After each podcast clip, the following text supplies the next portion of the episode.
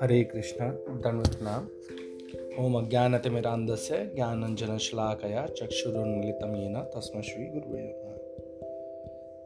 श्री गरुड़ पुराण आचार कांड chapter number five.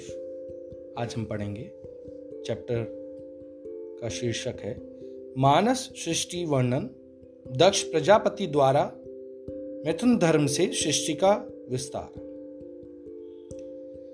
Shri Hari ने पुनः कहा, हे रुद्र, प्रजापति, ब्रह्मा ने परलोक में रहने वाली मानस प्रजाओं की सृष्टि के अनंतर सृष्टि विस्तार करने वाले मानस पुत्रों की सृष्टि की। मानस यानी जो मन से उत्पन्न होते हैं। सोचकर उनसे धर्म, रुद्र, मनु, सनक, सनातन, भृगु, सनत कुमार, रुचि, श्रद्धा, मरीचि, यत्री, अंगिरा, पुलस्त्य, पुल, पुलह, कृतु, वशिष्ठ और नारद का प्रादुर्भाव हुआ। साथ ही बहिर्षद अग्निश्वात क्रव्याद आज्याप सुकालीन, पहूत एवं दिप्य नामक सात पितृगण उत्पन्न हुए। इन बहिर्षादी सप्त पितृगणों में प्रथम तीन पितृगण अमूर्त स्वरूप हैं और शेष चार मूर्तिमान हैं।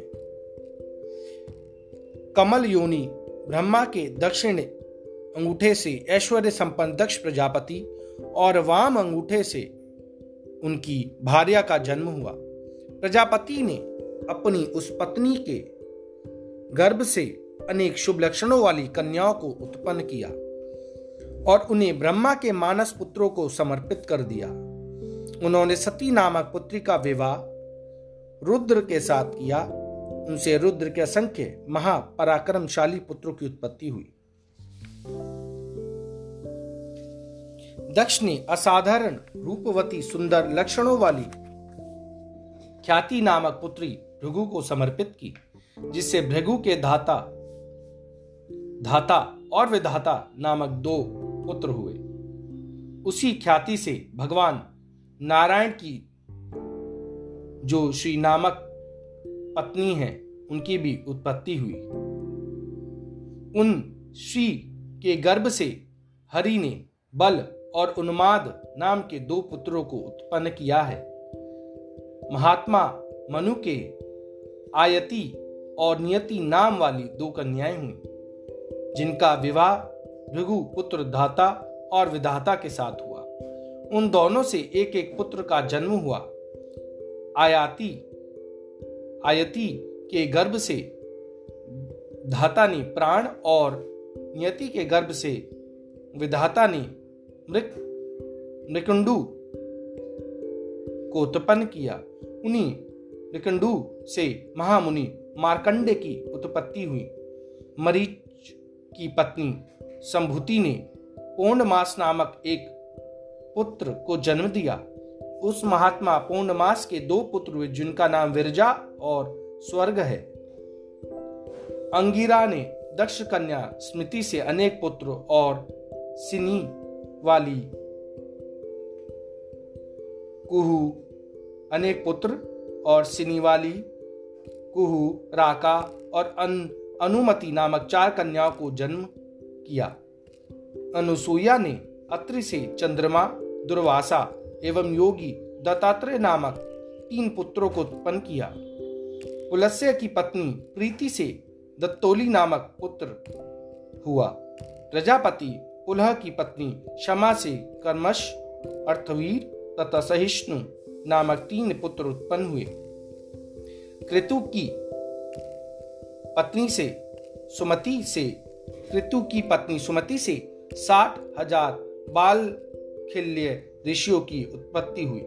ये सभी ऊर्ध्वरेता अंगुष्ट पर्व परिमाण वाले तथा दीप्यमान सूर्य के समान तेजस्वी हैं। वशिष्ठ की पत्नी ऊर्जा से रज, गात्र, ऊर्ध्व बाहु, शरण, अनग सुतपा और शुक्र से सात पुत्र हुए।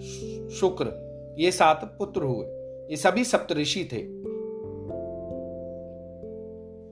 हे हर, उस दक्ष प्रजापति ने शरीरधारी अग्नि को स्वाहा नामक पुत्री प्रदान की। उस स्वाहा देवी ने अग्निदेव से पावक, पवमान तथा शुचि नामक ओजस्वी तीन पुत्रों को प्राप्त किया। पावक एक नोट है यहाँ पे। पावक एंड नोट है पेज के नीचे। पावक, पवमान और शुचि नामक तीन अग्नियाँ कही गई हैं। उनमें विद्युत संबंधी अग्नि को पावक तथा मंथन से उत्पन्न अग्नि को पवमान कहा जाता है और जो यह सूर्य चमकता है, वह शुचि नामक अग्नि कहलाता है। पावक पावना शुचिर्ग्निस्ते त्रय निर्मथ्य पवमान स्यात्। वैद्युतः पावकास्मृतः। यश्चासो तपते सूर्यः, शुचिरग्निस्त्वसो स्मृतः। कूर्म पुराण पूर्व विभाग बारह से ये लिया गया है। दश कन्या स्वधा ने पितरों से मेना तथा वैतरणी नाम वाली दो पुत्रियों को जन्म दिया। वे दोनों कन्याएँ ब्रह्मवादिनी थी। मेन, मेना का विवाह हिमाचल के साथ हुआ।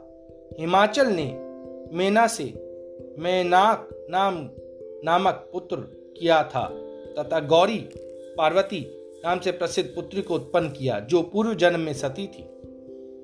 हे शिव तदंतर भगवान ब्रह्मा ने अपने ही समान गुण वाले स्वयंभूव मनु को जन्म दिया और उन्हें प्रजा पालन के कर्म कार्य में नियुक्त किया। उन्हीं ब्रह्मा से देवी शतरूपा का आविर्भाव हुआ। सर्व वैभव संपन्न महाराज स्वयंभू मनु ने तपस्या के प्रभाव से परम शुद्ध तपस्विनी उस शतरूपा नामक कन्या को पत्नी रूप में ग्रहण किया, जिससे प्रियवर्त और उत्तानपाद नामक दो पुत्र तथा प्रसूति, आकुति और देवहूति नामक तीन पुत्रियों का जन्म हुआ। ये कथा बहुत ही विस्तार में श्रीमद् भागवतम में इसका वर्णन हुआ है। तो आप चाहें तो थर्ड कैंटो को पढ़ सकते हैं, उसमें है। उनमें से मनु ने अकुति नामक कन्या का विवाह प्रजापति रुचि के साथ प्रसूति तथा देवहूति क्रमशः दक्ष तथा करदम मुनि को प्रदान की गई। रुचि से यज्ञ और दक्षिणा का जन्म हुआ। यज्ञ से दक्षिणा के बारह पुत्र हुए, जो महाबलशाली याम देवगण विशेष के नाम से प्रसिद्ध हैं। दक्ष प्रजापति ने प्रसूति से चौबीस श्रेष्ठ कन्याओं की उत्पत्ति की। उन कन्याओं में श्रद्धा, लक्ष्मी, धृति, तुष्टि, पुष्टि, मेधा, क्रिया, बुद्धि, लज्जा वपु, शांति, रिद्धि और कृति नाम की जो तेरह कन्याएँ थीं, उनको पत्नी के रूप में दक्षिणा के पुत्र धर्म ने स्वीकार किया। इसके बाद शेष जो ख्याति, सती, संभूति, स्मृति, प्रीति, क्षमा, सन्नति, अनुसुईया, ऊर्जा, स्वाहा और सुधा नामक ग्यारह कन्याएँ थी, उनका विवाह कर्मशा मनुश्रेष्ठ भृगु, महादेव, मरीचि अंगिरा पुलस्य पुलह कृतु, कर्तु, अत्रि, वशिष्ठ, अग्नि और पितृगणों के साथ किया, हुआ। श्रद्धा ने काम, लक्ष्मी ने दर्प रीति ने नियम, तुष्टि ने संतोष तथा पुष्टि ने लोभ को उत्पन्न किया। मेधा से सुक्त का तथा क्रिया से दंड लय और विनय नामक तीन पुत्रों का जन्म हुआ। बुद्धि ने बोध को, लज्जा ने विनय को, वपु वपु ने व्यवसाय एवं शांति ने क्षेम को उत्पन्न किया। रिद्धि से सुख और कीर्ति से यश उत्पन्न हुआ, हुए। ये सभी धर्म के पुत्र हैं। धर्म के पुत्र, काम की पत्नी का नाम रति है। उसके पुत्र को हर्ष कहा गया है। दक्ष प्रजापति ने किसी समय अश्वमेघ यज्ञ का अनुष्ठान किया।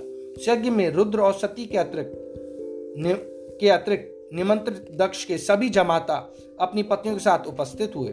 ऐसा देखकर बिना बुलाए ही सती भी उस यज्ञ में आ पहुँची, किंतु वहाँ अपने पिता दक्ष के द्वारा किए गए तिरस्कार पूर्ण व्यवहार को देखकर उनसे ना रहा गया और उन्होंने वहीं पर अपने प्राणों का परित्याग कर दिया।